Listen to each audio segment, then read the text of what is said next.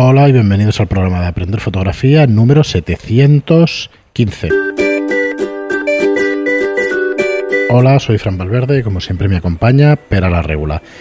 Bueno, estamos en los podcasts de verano y ya sabéis que lo que hacemos son píldoras de algún tema, en este caso son objetivos, os explicamos los objetivos de Canon, sus características y cómo podéis aprovecharlos. En el programa de hoy, Pera nos habla del 500 mm f4 un prodigio sin duda de objetivo, pero bueno, eh, vale su peso en oro, nunca mejor dicho. Espero que lo disfrutéis y hasta la vuelta. Gracias por escucharnos y hasta luego. Y ya para los dos últimos capítulos de, los super teleobjetivos de Canon, vamos a ver ahora el F500 F4L y S versión 2 USM.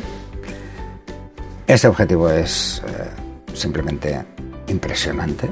Ya sé que os lo estoy diciendo mucho, pero es que estamos hablando de la gama alta de la serie profesional y de los super teleobjetivos más potentes que hay hoy en día en el mercado. Este objetivo es ideal para deportes donde las distancias son importantes y naturaleza. Sobre todo es el objetivo favorito de los fotógrafos de naturaleza. Este y el que veremos luego. Eh, tiene además un sistema Power Focus de dos velocidades eh, para controlar un enfoque y ajustarlo a una velocidad constante para que no tenga interrupciones, que lo convierte en un objetivo incluso ideal para la grabación de vídeo. Vídeo a esas focales, imaginaros haciendo fauna, ¿no? Lo que puede ser espectacular. El motor de enfoque muy rápido, totalmente silencioso tenemos también la anulación manual y la continua, como habéis visto en, todos los mm, super teleobjetivos. Mm, así que luego, luego también es de, esta nueva generación de objetivos mucho más ligeros, eh, super teleobjetivos muy ligeros. Y eh, esto se nota con los hermanos mayores, eh, con los viejos, los hermanos mayores más, ¿no? Los, los padres de estos objetivos la versión 1 era muy pesada y era mucho más grandota, es más contenido.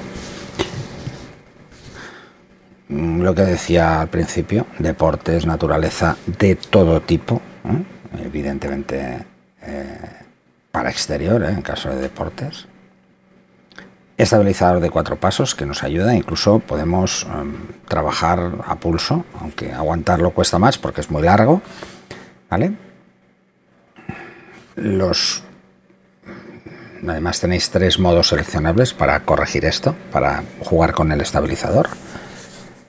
Luego motor ultrasónico muy rápido y silencioso, como decía, que también lo podemos desactivar, por supuesto. Y eh, está revestido contra polvo y humedad. Y todos los componentes que tiene eh, están tratados o bien son eh, lentes de fluorita y UD que evitan aberraciones y cualquier tipo de distorsión.